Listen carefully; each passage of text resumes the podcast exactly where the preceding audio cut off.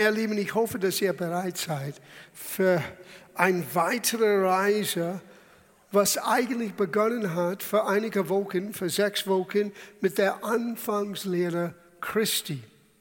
Now, wir haben einen neuen Titel, aber eigentlich diese nächste Phase entsteht aus dem Haupttext in Hebräerbrief Kapitel 5 und Kapitel 6.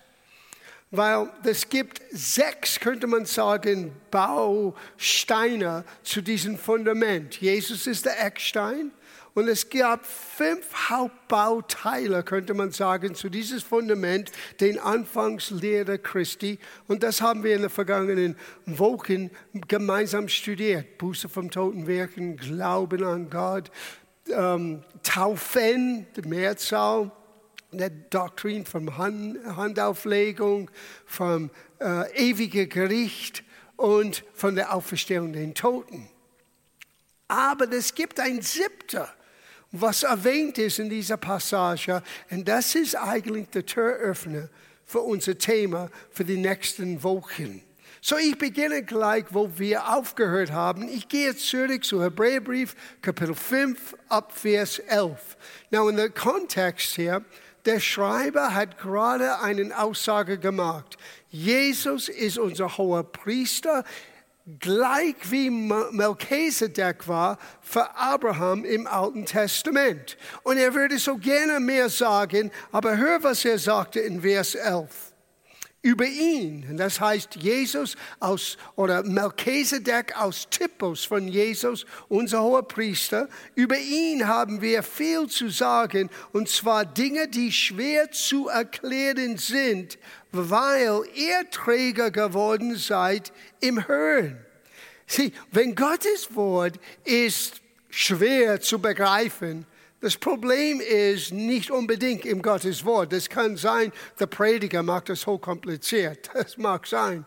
Aber im Grunde genommen, obwohl es hat großen Tiefgang, alles im Gottes Wort ist verbunden mit einer gewissen Schlichtheit, eine gewisse Fähigkeit, sogar die Einfältigen, die, die nicht gebildet sind, auch Leben zu vermitteln, Wahrheit zu vermitteln.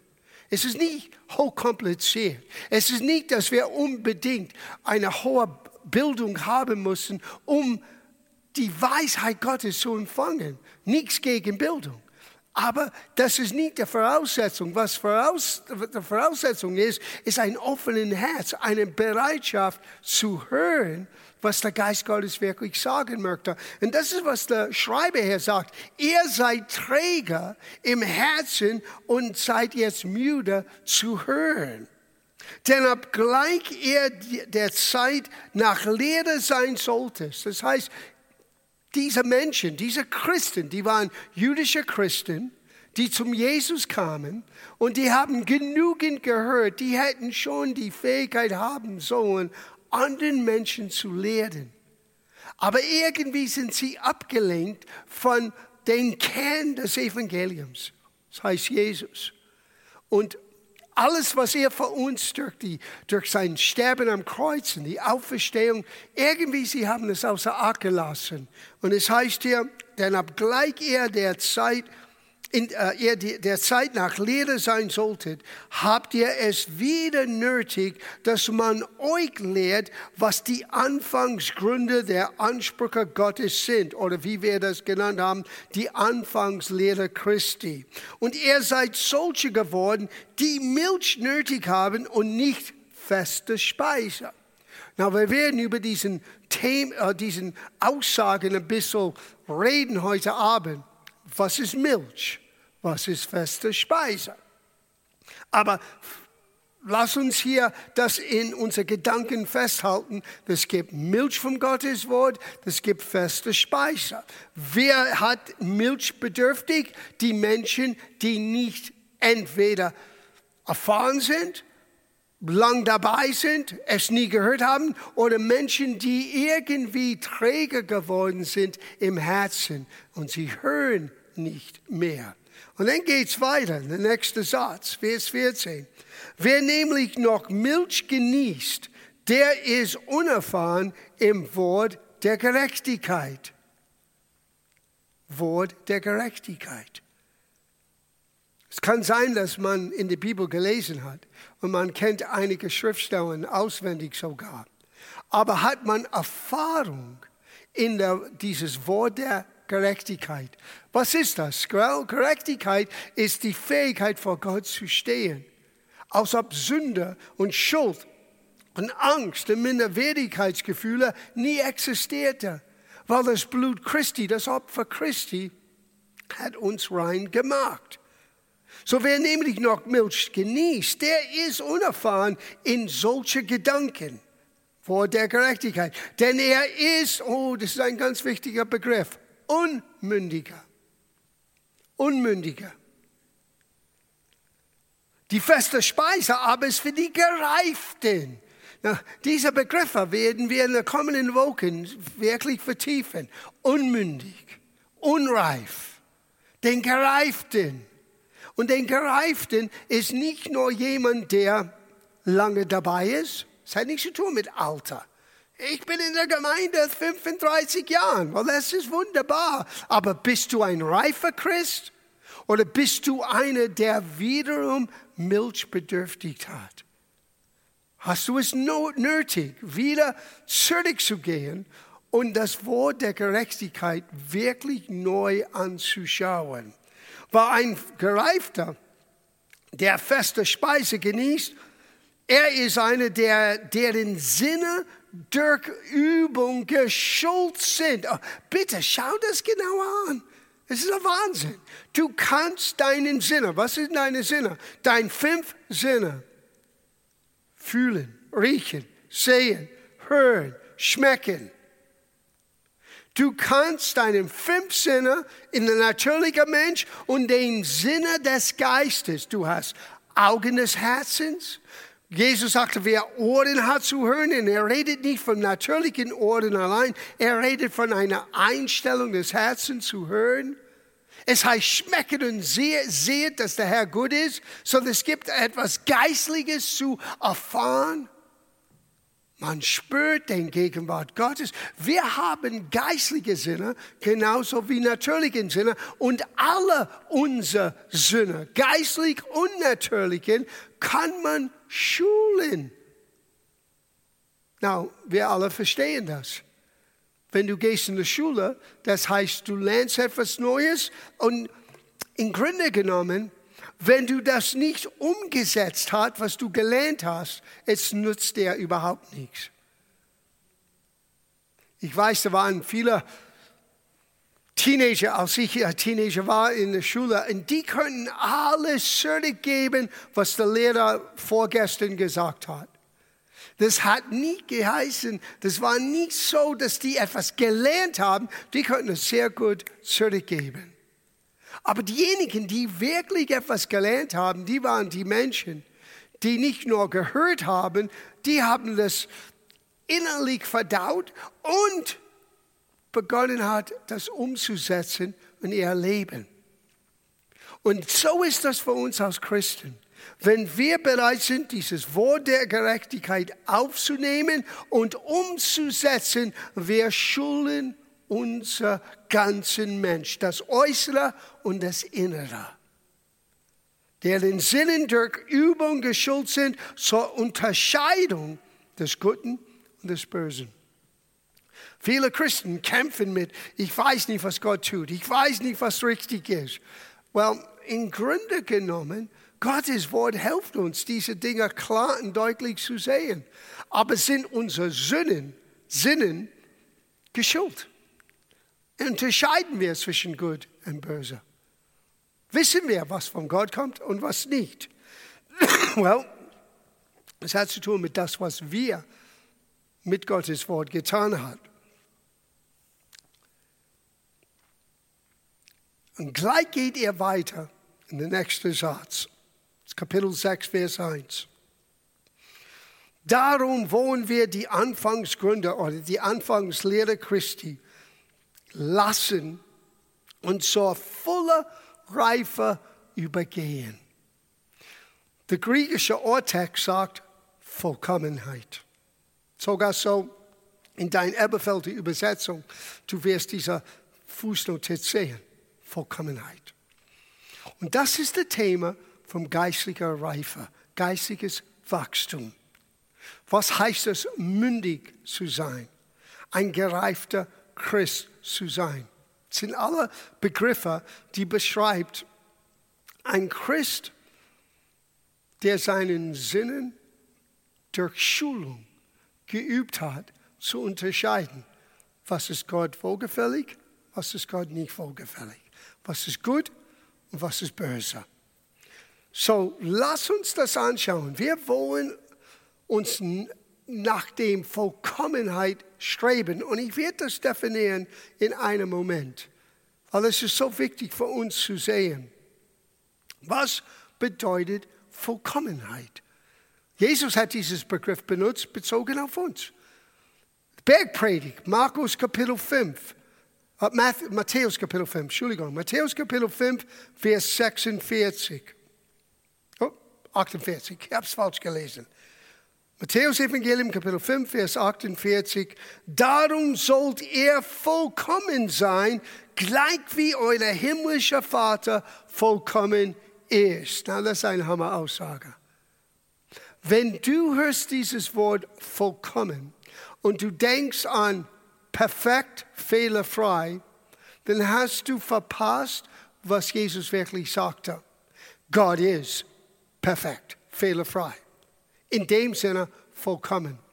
Aber in der griechischen Urtext, das gibt eine andere Bedeutung für dieses Wort, eine andere Betonung könnte man sagen. Dieses Wort ist Telios, T-E-L-I-O-S, Telios. Und es bedeutet, zur vollen Reife zu kommen oder vollständig, komplett zu sein, so wie Gott vollkommen ist, nichts fehlt. Nichts fehlt bei Gott und im Grunde genommen, wegen Jesus sollte nichts bei uns fehlen, ein Gott wohlgefälliges Leben zu führen. Wir aber müssen es entdecken. Wir müssen es nicht nur lesen, wir müssen es aufnehmen. Wir müssen lernen, das als ein Teil von unserem Lebensstil ständig auszuüben. Und dann werden wir lernen zu unterscheiden was richtig und was falsch ist. Das ist ein gereifter Christ, ein mündiger Christ, ein Mensch, der lernt, in Gott zu wachsen. Dieses Prozess, und es ist so wichtig, der Prozess des Vollkommenheit, Vollkommenseins ist das, ist das, was Gott in unser Leben tut. Und im Grunde genommen nichts anderes. Wir beschäftigen uns mit so vielen Dingen und wir merken manchmal nicht, dass wir durch gewisse Dinge gehen müssen, weil Gott ist interessiert, dass du ein reifer Sohn oder Tochter Gottes sein wirst. Du möchtest, dass deinen momentanen Leid wird gelindert ein bisschen, dass du deine Gebetserhörung gleich bekommst, wie du das gebetet hast. Und Gott sieht dich in einer totalen Perspektive. Er möchte, dass du nicht länger abhängig bist von Milch, dass du nicht länger ein Unmündiger bist, dass du nicht länger ein unreifer Christ bleibst. Er möchte, dass du wirst reif sein, dass du selber unterscheiden kannst, was ist richtig oder falsch? Das ist ein Hammer. So manchmal, Gott führt uns in gewisse Situationen, die für uns sind, obwohl sie nicht angenehm sind. Und wir in der westlichen Welt, wir Christen, wir rennen weg von allem, was uns ein bisschen nicht schmeckt. Wir denken manchmal, wir haben das Recht, selber zu entscheiden. Well, im Grunde genommen, du kannst, du hast einen freien Willen, aber nicht, wenn du mit Jesus gehen möchtest. Er sagt, folge mir nach. Und das heißt, wenn du ihm nachfolgst, dann bist du nicht mehr der Boss. Er ist der Boss. Er zeigt den Weg. Du folgst ihm nach. Und manchmal er führt uns in Orten und in Situationen, die uns nicht schmecken. Und manchmal wir sagen, Gott, warum muss ich? Wie oft habe ich das gesagt? Und mit ein bisschen Geduld und ein bisschen Zeit habe ich gemerkt, aha, deswegen. Und jedes Mal, wenn ich den Mut gefunden habe, in einer unangenehmen Situation zu bleiben, nur weil ich innerlich wusste, das ist richtig für mich. Ich brauche etwas. Wenn es vorbei war, habe ich gemerkt, was ich gelernt habe, was Gott verändert hat in mir, wie nötig ich das hatte. Jesus ist gekommen, um uns Leben zu schenken. Leben, wie es Gott gefällt. Und nicht leben nach unseren Vorstellungen. Viele Christen, die kämpfen mit Gott und sind in so ein Frust hineingekommen. Weil sie erwarten etwas vom Christentum. Sie erwarten etwas von Gott. Sie erwarten etwas von Jesus, die er nie versprochen hat. Was Gott hervorbringen möchte, ist, dass wir lernen, ihm zu kennen und reifer zu erleben, dass er uns mit vieles anvertrauen kann. Das ist seine Absicht. Er liebt uns alle. Aber er möchte nicht, dass wir länger als Baby und junger Christen bleiben, aus nötig. Jeder fängt so an. Wir werden später sehen, es gibt drei Hauptwachstumsstadiums. Kinder, Kindlein, Babys, Krabbler. Und dann gibt es Jünglinge, man könnte sagen Teenager, junge Erwachsene. Und dann es gibt Väter oder Mutter. Johannes hat diese drei Begriffe gegeben. Und wir werden ein bisschen später sehen, was ist der Unterschied zwischen einem Babychrist ein Unerfahrenen, einer, der Milch nötig hat, ein junger Erwachsener, der ein bisschen geschmeckt hat, ein bisschen erfahren hat, aber nicht so viel Weisheit immer in alle Entscheidungen. Genauso wie du das siehst im Natürlichen. Wie ein Mensch sich entwickelt im Leben, so ist das auch geistlich. Na, wenn wir das merken, für uns, die länger dabei sind, es hilft uns, eine, eine größere Geduld auszuüben, weil jeder muss durch diese Phasen gehen. Es gibt keinen Umweg. Ein Baby, jemand ein Baby Christ zu bezeichnen, ist keine Beleidigung, wenn sie wirklich Babys sind, wenn sie neu sind. Was ist ein bisschen problematisch ist, wenn Menschen hätte schon längst selber anderen lehren können und die sind immer noch in der Kinderstube. Und oftmals unter uns Christen, das ist die Situation. Aus diesem Grund der Vollkommenheit, der Reife, der zu einem Ort kommen, wo wir in ein vollen Reife herangewachsen sind, wo wir vollständig sind. Aus diesem Grund hat Paulus geackert und gekämpft in seinem Dienst. Das war sein Hauptziel. Now, Paulus wollte den Unerreichten erreichen, absolut. Er wollte das Evangelium bringen, wo niemand bisher das Evangelium hörte. Aber das war nur die Hälfte oder die eine Seite der Medaillon bei Paulus. Die andere Seite war seinen, seinen Bemühung, ständige Bemühung, eine Vollkommenheit in den Christen zu sehen, eine Reife, eine Vollendung von was Gott begonnen hat durch das Evangelium, dass die durch Übung, durch Ausleben, durch Erfahrung, durch Einsicht zu einem vollen Reife kam. Hier, ich zeige euch das. Schaut das an mit mir. Das ist Kolosserbrief, Kapitel 1. Na, Paulus erklärt ein bisschen seinen Dienst, was Gott ihm anvertraut hat.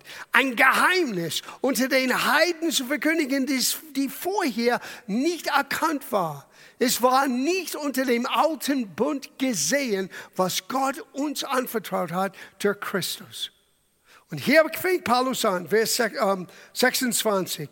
Ähm, Nämlich das Geheimnis, das vor den Zeitalten und Geschlechten verborgen war, nun aber seinen Heiligen geoffenbart worden ist, denen Gott kundtun wollte, welches der Reichtum der Herrlichkeit deines dieses Geheimnisses unter den Volken sei, nämlich Christus in uns, die Hoffnung der Herrlichkeit. Den verkündigen wir, indem wir jeden Mensch ermahnen und jedem Menschen lehren in aller Weisheit. Und hier ist der Grund, um einem jeden Mensch vollkommen in Christus darzustellen wofür auch ich arbeite und ringe nach der Wirksamkeit dessen, der in mir wirkt in Kraft.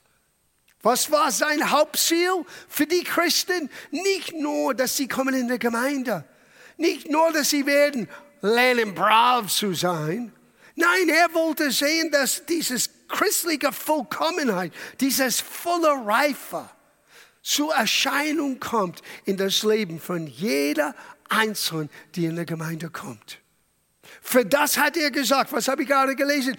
Arbeite ich und ringe sogar. Das heißt, ich kämpfe. Ich mühe mich ab.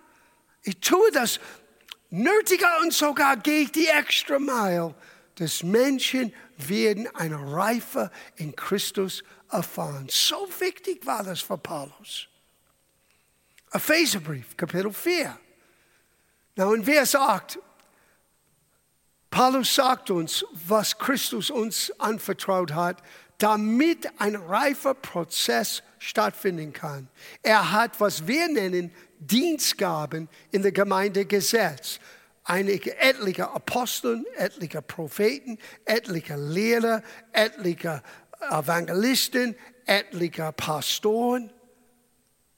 Einen fünffältigen Dienst, Apostel, Propheten, Evangelisten, Lehrer und Pastoren. Dieser fünffältigen Dienst sind Menschen, die von Gott berufen sind und begabt sind. Wie Paulus sagte, was ich tue, ich tue durch die Wirksamkeit von der Gnade Gottes, was Gott mir anvertraut hat und die Kraft Gottes, die, in mir, die Gott in mir gelegt hat. Wenn ein Mensch in einer dieser Ämter steht, dann steht er nicht in seiner eigenen Intelligenz oder seiner eigenen Ausbildung allein. Er steht, wenn er wirklich in dieser Amt steht, in einer Gnade, die Gott ihm anvertraut hat, um anderen zu helfen. Und obwohl diese fünf Ämter, diese Apostel, Prophet, Evangelisten, Pastoren, Lehrer, die sind unterschiedlich in ihren Wirkungen, die alle haben denselben Ziel. Ja, wir wollen den Unreichen erreichen, aber auch das gibt eine weitere Wirkung. Schau das an, das ist ab Vers 13. Er hat diese Gaben gegeben, bis dass wir alle zur Einheit des Glaubens und der Erkenntnis des Sohnes Gottes gelangen. Und here it goes, hier ist das, und zum vollkommenen Manner werden. Vollkommener Manner werden zum Masse der vollen Größe Christi, damit wir nicht mehr Unmündige seien. Na, diese Begriffe tauchen immer auf. Vollkommen, mündig, unmündig. Gott möchte nicht, dass du unmündig bleibst. Aber wir werden es definieren. Was ist ein unmündiger Christ? Wir kommen gleich dorthin. Aber ein unmündiger Christ ist gleich ein Babychrist. Ist gleich ein Christ, der vielleicht jahrelang dabei ist, aber immer noch in ein Babyphase Phase im, äh, Babyphase im Leben bleibt, in seiner geistigen Entwicklung. Und die können nicht mehr aus Milch annehmen. Na, manchmal diese Leute behaupten, die haben feste Speise. Oh, die haben Offenbarung, aber die leben fleischlich. Die leben natürlich. Die beurteilen nach nur natürlichen Dingen. Und wir werden gleich sehen, Paulus hat sie genannt, fleischliche Menschen. So, wir kommen dorthin. Lass mich das hier zu Ende lesen. Zu vollkommenen Männer werden, zum Maße der vollen Größe Christi. So, was ist das Ziel? Dass Menschen Jesus in dir sieht. Dass Menschen in mir Jesus sieht. Dass wir werden so reif sein. Das heißt nicht, dass unser Aussehen sieht aus wie Jesus, weil wir wissen nicht, wie Jesus ausgesehen hat, genau. Aber dass unser Charakter, Was aus unserem Geist heraus rausstrahlt, ist Christus ähnlich. Sogar so, Christen heißt ein kleiner Christ. Und das ist unsere Aufgabe aufzunehmen und das ist Gottes Werk, was er tut in der Gemeinde. Nämlich, uh, oh, hier ist, uh, der volle große Christi, damit wir nicht mehr Unmündige seien, um hier, umhergeworfen und herumgetrieben von jedem Wind der Lehre. Durch die Spielerei der Menschen, durch die Schlauheit, die, der mit, zum, der, mit der sie zum Irrtum verführen, sondern dass wir wahrhaftig in der Liebe heranwachsen in allen Stücken in ihm, der das Haupt ist, Christus. Geistliches Wachstum, nicht länger unmündig. Gottes Ziel, Gottes Wirken. Das nächste Mal, wenn du daran denkst, wenn etwas herausfordernd ist, denk daran. Möchte Gott mir etwas, ein Stück reifer schenken? Werde ich jetzt etwas mehr über mich selber lernen? Was heißt das Beständigkeit? Was heißt das Ausdauer? Was heißt das wirklich Gott zu vertrauen? Die sind die Fragen, die uns beschäftigen. Und im Grunde genommen hinter der Kulisse ist es genau, was Gott tut. Er möchte sehen, dass du und ich zu einem vollen Reifer, dass wir vollkommen werden. Aber nicht fehlerfrei, sondern reif dass wir lernen, alles zu erkennen und anzunehmen und auszuleben, was Christus für uns am Kreuz und in die Auferstehung ermöglicht hat. So, lass uns das ein bisschen äh, äh, noch deutlicher definieren. Wir wollen über den zwei Hauptarten von Menschen reden. Du hast den geistlichen Menschen und du hast den natürlichen Menschen. So hat Paulus diese, uns Menschen in zwei Kategorien hineingelegt. Es gibt drei Phasen vom Wachstum, Baby, Jüngling, Erwachsen, Väter und Mutter. Aber in jeder Gemeinde findest du zwei Arten von Menschen, geistlich oder natürlich. Schau das an mit mir, das werden wir sehen äh, äh, wir gehen gleich zu 1. Korintherbrief, Kapitel 2. Und wenn du dorthin aufschlägst, 1. Korintherbrief, Kapitel 2, die Bibel lehrt uns, dass es zwei Arten von Menschen gibt, der natürliche und der geistige Mensch. Die, der ausschlaggebende Faktor zwischen den beiden ist die Quelle der Erkenntnis. Hört gut zu. Was formt meine Beurteilung? Was formt meine Überzeugung? Was formt meinen Charakter? Ist es etwas vom Außen, die Umstände, die Meinungen von Menschen? Oder ist das, was Gott mir schenkt durch sein Wort? Sie, Gottes Wort ist geistliche Nahrung für den inwendigen Mensch. Und Zwei Christen können beide an Jesus glauben. Der eine aber ist völlig nur nach dem Natürlichen ausgerichtet und bleibt ein natürlicher Mensch. Ich werde euch zeigen. Wenn ich benutze das Wort natürlicher Mensch, denke nicht an einen Nichtgläubiger. Ein Nichtgläubiger meistens ist ein natürlicher Mensch. Aber auch ein Christ kann ein natürlicher Mensch sein. Ich zeige euch wie. Lasst uns das anschauen. Vers 7 in 1. Korintherbrief Kapitel 2.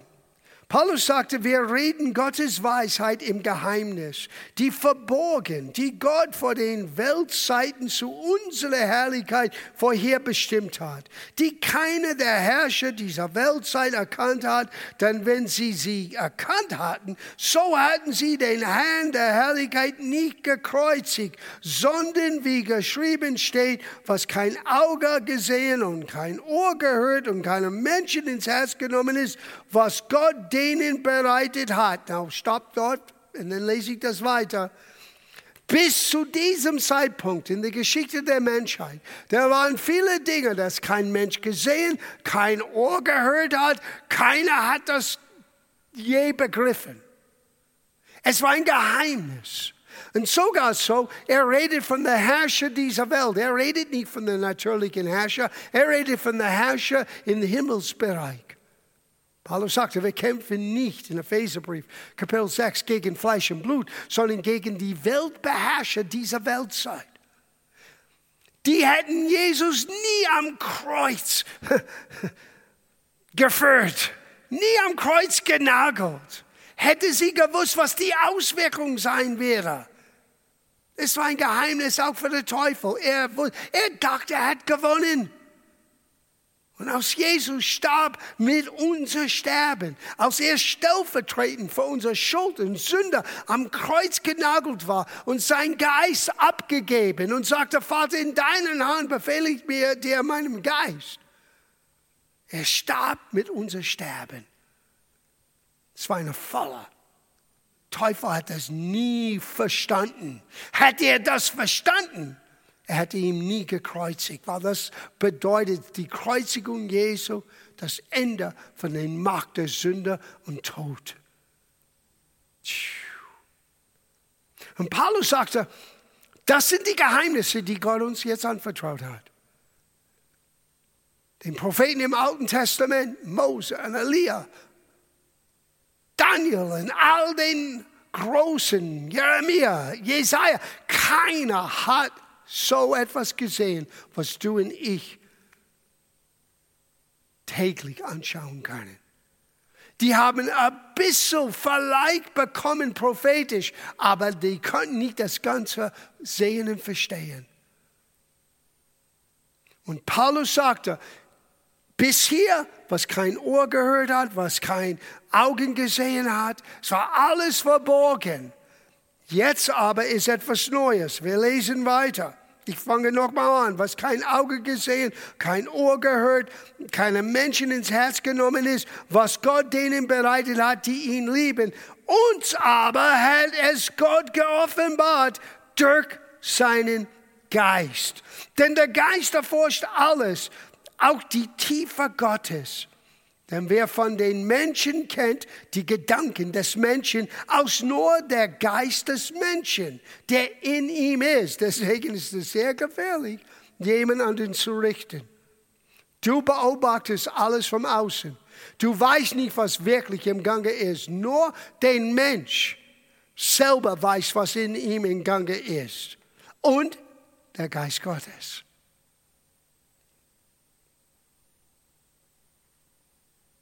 Von, ähm, denn wer von den Menschen kennt die Gedanken des Menschen aus nur der Geist des Menschen, der in ihm ist, so kennt auch niemand den Gedanken Gottes aus nur der Geist Gottes. Now hier ist die frohe Botschaft. Wer wohnt in uns? Der Geist Gottes. Diejenigen, der weiß den Tiefer Gottes, den Gedanken Gottes, ist dein bester Freund ist gesandt, dir zu helfen. Ist gesandt, uns Licht und Einsicht und Offenbarung zu geben, damit wir nicht länger unmündig bleiben. Vers 12. Wir aber haben nicht den Geist der Welt empfangen, sondern den Geist, der aus Gott ist, so dass wir wissen können. Oh, das musst du unterstreichen. So dass du wissen so dass wir wissen können. Gott möchte, dass wir nicht dumm bleiben. Wir alle fangen ein bisschen dumm an, geistlich gesehen. Aber es gibt keinen Grund, geistlich dumm zu bleiben. Warum? Weil der Geist Gottes möchte uns in die Wahrheit, in, die, in alle Wahrheit hineinführen. Aber gehen wir, folgen wir ihm nach? Geben wir uns Mühe? Werden wir unsere Sinne schulen? Das sind die Fragen, die wir uns selber stellen müssen, wenn wir geistiges Wachstum erleben wollen. so dass wir wissen können, was uns von Gott geschenkt ist oder gegeben ist, sagt eine Übersetzung. Und davon reden wir auch, nicht in Worten von menschlicher Weisheit gelehrt sind, sondern in solchen, die vom Heiligen Geist gelehrt sind, indem wir Geistliches geistlich erklären. Eine Übersetzung sagt, indem wir geistliche Dinge durch geistliche Worte erklären. Was sind geistliche Worte? Jesus sagt in Johannes 3, Vers 63, oh Gott, dein Wort ist Geist und es ist Leben. Gottes Wort, was wir als Inhalt in unserer Bibel entdecken, ist geistliches Leben. Und es, es befähigt uns, geistliche Dinge, die Tiefe Gottes, die Gedanken Gottes selber zu begreifen. Aber bleiben wir Babys? oder werden wir in Richtung Vollkommenheit gehen? Gott möchte, dass wir in Vollkommenheit gehen. Er schickte uns seinen Geist. Er hat uns sein Wort zugänglich gemacht. Er lebt selber in dieses Wort. Jedes Wort Gottes ist von Gott eingehaucht. Es ist Gott belebt. Aber bis du das Wort für dich entdeckst und aufnimmst und beginnst umzusetzen, Du kannst alle Bibelwissen in deinem Kopf haben. Es hilft dir nicht. Es macht nur deinen Kopf manchmal schwer. Aber du wirst nicht wirklich wachsen können, bis du beginnst es umzusetzen. Vers 14. Jetzt hören wir zwei Begriffe. Der natürliche Mensch aber nimmt nicht an, was vom Geist Gottes ist, denn es ist ihm eine Torheit. Und er kann es nicht erkennen, weil es geistlich beurteilt werden muss. Vers 15. Der geistige Mensch dagegen beurteilt zwar alles, er selbst jedoch wird von niemandem beurteilt, denn wer hat den Sinn des Herrn erkannt, dass er ihn belehre? Fragezeichen. Wir aber haben den Sinn, den Christus oder den Gedanken Jesu. Wo haben wir sie? Hier hier, Gottes Wort ist seine Gedanken, sein Wille, seinen, seinen Wünsche für uns Menschen klar und deutlich uns anvertraut. Der natürliche Mensch. Na, was ist ein natürlicher Mensch? Das ist ein Mensch, der alles beurteilt durch seinen fünf natürlichen Sinnen. Was er fühlt, was er schmeckt, was er riecht, das ist für ihn der Maßstab. Der geistliche Mensch, er wird durch geistliches, geistliche Worte geformt. Was sind geistliche Worte? Gottes Wort. Der geistliche Mensch sagt, ich sehe, ich schmecke, ich höre, ich fühle, aber was sagt Gottes Wort? Und dann bringt seinen Sinnen in in einen gewissen Vergleich mit das, was er entdeckt aus Gottes Gedanken. Und dann muss er eine Entscheidung treffen. Das ist die Übung deinen Sinnen, damit du fähig bist zu unterscheiden, gut und schlecht.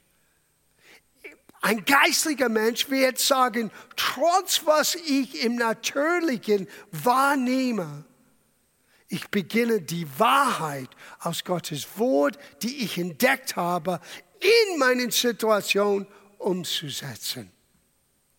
Und beginnst du zu lernen.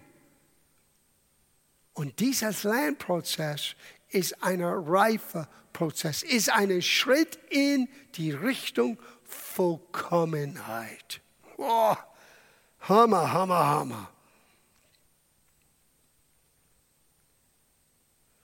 Lass uns gleich den nächsten Satz lesen. Das ist jetzt Kapitel 3, Vers 1. Sie, oftmals wir verpassen so vieles, weil wir denken, okay, das ist abgeschlossen, Kapitel 2 ist fertig, jetzt fängt ja ein neuer Gedanke an, das ist Kapitel 3. No, das ist kein Roman.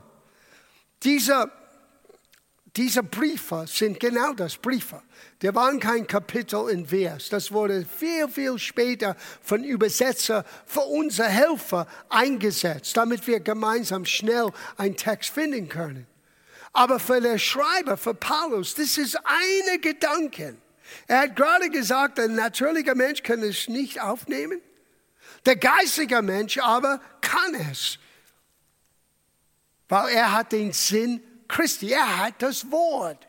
Und dann sagt er in Vers 1, und ich, meine Brüder, der redet zu Christen, könnte nicht zu euch reden aus zu geistlichen, könnte man sagen, aus reifer Christen, sondern aus zum fleischlichen Menschen, aus zu, und hier ist das Unmündigen in Christus.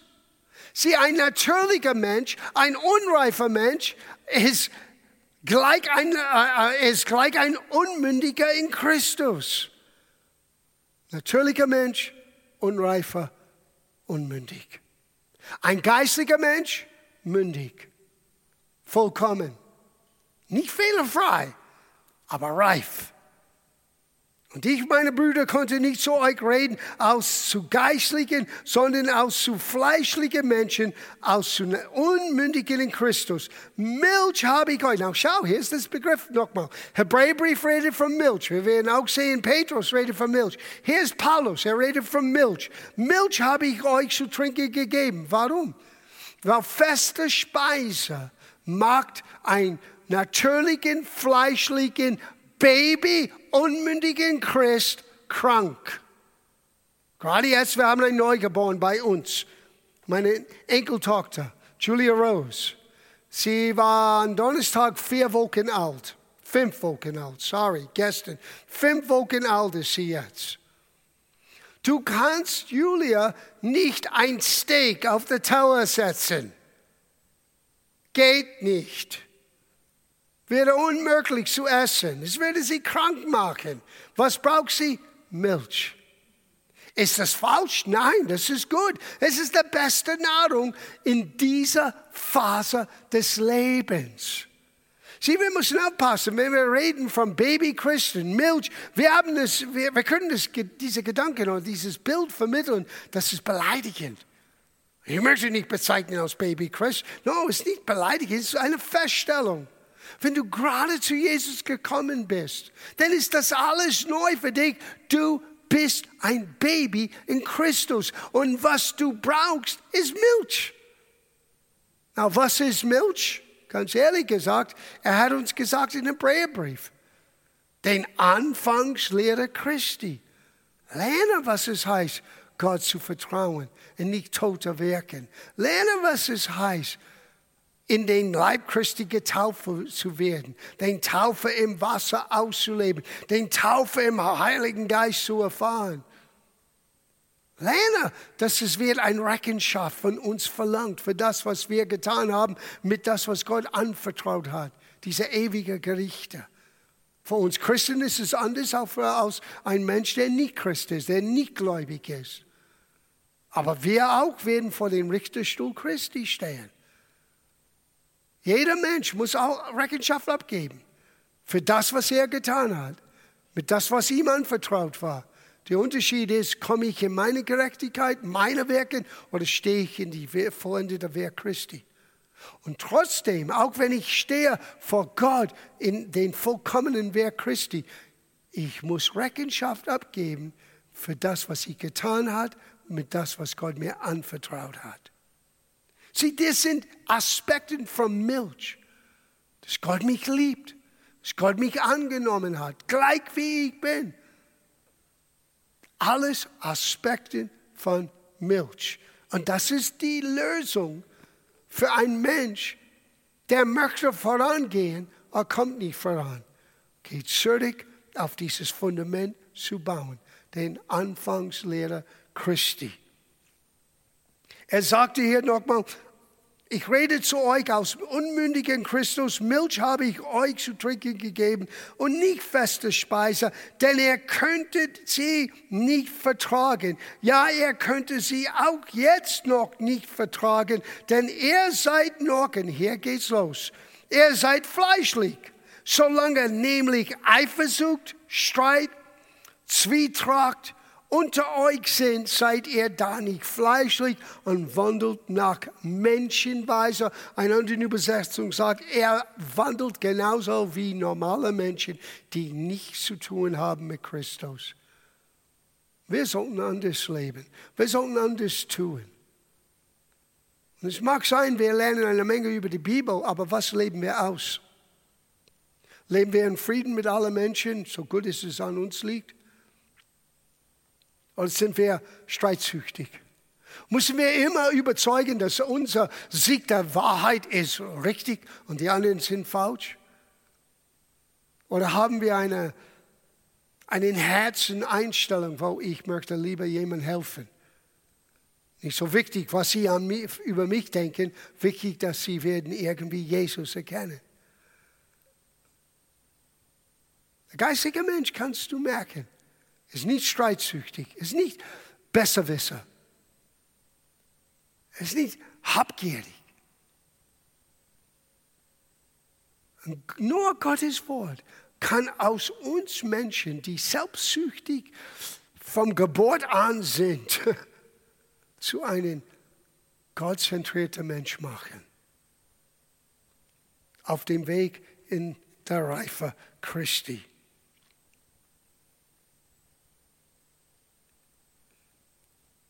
1. Petrus 2,2, kein neuer Schriftsteller. Aber hier ist das, wie ein neugeborenes Kind nach der Milch schreit, so sollt ihr nach dem unverfälschten Wort Gottes verlangen.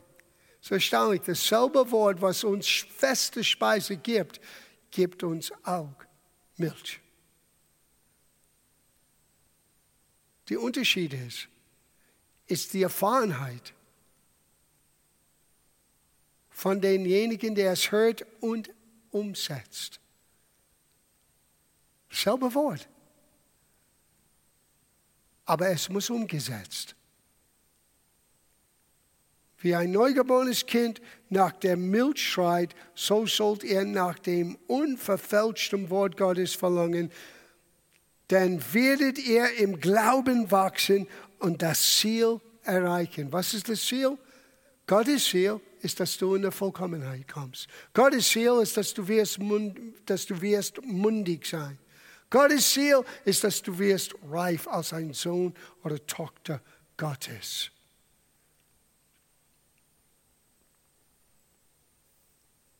Na, warum ist es so wichtig? Im, Im Abschluss heute, lass uns das anschauen. Wir haben gelesen im Epheserbrief, dass er hat uns Gaben gegeben, Apostel, Propheten, Evangelisten, Pastor und Lehrer, damit wir nicht länger unmündig bleibt, bleiben. Wir fangen an unmündig als Babys in Christus, aber wir sollten nicht so bleiben. Und diese Ämter, diesen Dienstgaben sind hauptsächlich Verkündiger. Und die sollten eine durch die Verkündigung einen Reife hervor anstoßen in das Leben von jeder Zuhörer, von jeder Christ. Aber schließlich ist jeder Christ verantwortlich für das, was er selber hört. Hört er das und schmeißt es weg? Hört er das und sagt, hey, das war cool, aber tut nichts damit? Oder hört er es und beginnt er das umzusetzen, damit er beginnen kann, sein inneren und äußeren Mensch zu schulen durch Übungen? Das ist die Frage. Und nur jeder für sich kann diese Frage beantworten. Well, hört das. Das ist eine Passage im Galaterbrief. Es ist das letzte Satz in Kapitel 3 und die erste Satz in Kapitel 4. Das ist Hammer. Hier ist der Grund, warum Gott möchte, dass du mündig bist und in eine Reife kommst. Vers 29. Gehört ihr aber Christus an? Das möchte ich fragen. Gehört ihr Christus an? Ist Christus euer Herr? Bist du ein Nachfolger Christi? Wenn ja, dann er redet direkt zu uns. Gehört ihr aber Christus an, so seid ihr Abrahams Same und nach der Verheißungen Erben. So du gehörst zu Abrahams Kinder und du bist ein Erbe nach der Verheißung. Das ist ganz wichtig. Was dieser Erbe ist, das ist ein anderes Thema für eine andere Zeit. Aber du bist ein Kind Abrahams, du bist ein Erbe Gottes. Was ist die Erbe? Alles, was du brauchst, kann ich sagen jetzt. Ich aber sage, solange der Erbe unmündig ist, besteht zwischen ihm und einem Knechter kein Unterschied, obwohl er Herr aller Güter ist. Lass das hineinsenken. Gott setzt uns als Verantwortlicher, als Herr aller Güter. Alles, was Jesus für uns ermöglicht hat, durch das Kreuzen, Sterben und Auferstehung, möchte Gott realisieren in deinem und durch deinem Leben. Aber solange, dass du unmündig bist, es gibt keinen Unterschied zwischen jemandem, der arbeitet nur für den Chef der kein Erbe ist, weil er hat noch nicht die Berechtigung, diese Erbschaft auszuleben. Was gibt uns eine Berechtigung?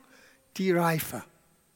Solange, ich lese es nochmal, solange der Erbe unmündig ist, besteht zwischen ihm und einem Knechter kein Unterschied.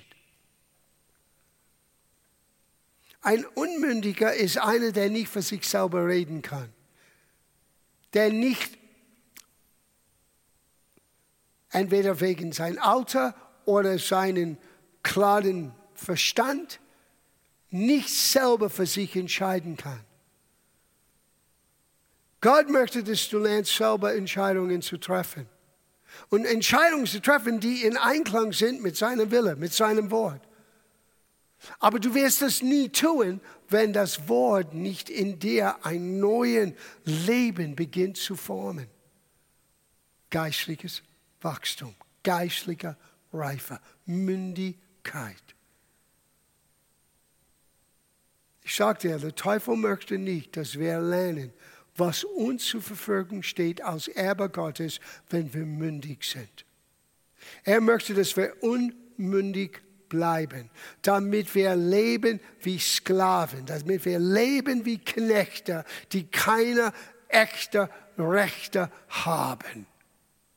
Obwohl Gott setzte durch das Opfer Jesus uns als Herr über das, was er uns anvertraut hat. Wir leben weit unter dem Niveau, wenn wir nicht einen geistlichen Prozess der Reife anstreben. Jetzt beginnen wir zu verstehen, warum Paulus sagte, für das acker ich, für das kämpfe ich, ringe ich, arbeite ich. Warum? Er wusste, wie wichtig es war. Es geht nicht hier um ab und zu irgendwann ein Segen von Gott zu empfangen. Es geht um dein Leben mit Gott neu zu gestalten. Und dein Leben für Gott zu setzen, egal wo er dich hinführt, egal was es kostet weil du weißt, es hat nicht gekostet. Ich habe schon gewonnen, bevor es begonnen hat.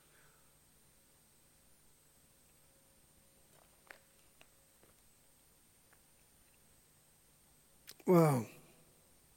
Das Wort, das mit unmündig übersetzt wird, bedeutet buchstäblich ein Baby, das noch nicht sprechen kann. Der reife Gläubiger ist jemand, der seinen Rechte als rechtmäßiger Erbe Gottes kennt und gelernt hat, die Fülle seiner Erbschaft anzunehmen. Na, ich möchte jetzt in Abschluss einen letzten Gedanken geben und dann ist Schluss für heute Abend. Und nächste Woche, wir kommen gleich wieder hier und hier werden wir beginnen. Es ist die Haupt- Phasen des Wachstums vom der Apostel Johannes beschrieben. Lass uns das miteinander lesen. Das ist 1. Johannes Kapitel 2 ab Vers 12. Kindlein, ich schreibe euch, weil euch die Sünder vergeben sind, um seines Namens willens. Ich schreibe euch Väter, weil ihr den erkannt habt, der von Anfang an ist. Ich schreibe euch Jünglinge, weil ihr den Bösen überwunden habt. Euch Kinder habe ich geschrieben, weil ihr den Vater erkannt habt Euren Vätern habe ich geschrieben, weil ihr den erkannt habt, der von Anfang an ist.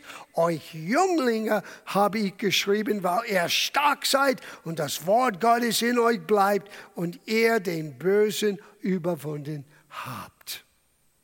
Drei unterschiedliche Phasen vom Wachstum. Kindlein, Babys, Krabbler, Kleinkinder.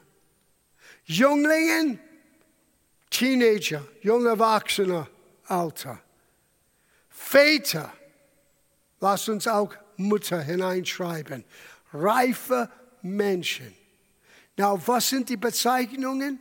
Was sind die Charakteristiken?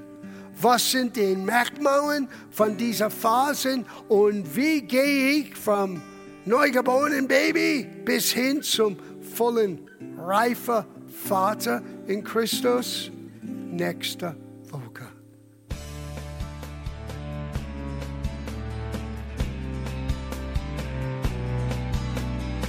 Liebe Zuhörer, das war ein Ausschnitt eines Gottesdienstes hier im Gospel Life Center. Auf unserer Website www.gospellifecenter.de können Sie die Notizen für diese und andere Predigten nachlesen und sich über die Arbeit von Gospel Life Center informieren. Wir wünschen Ihnen Gottes Segen.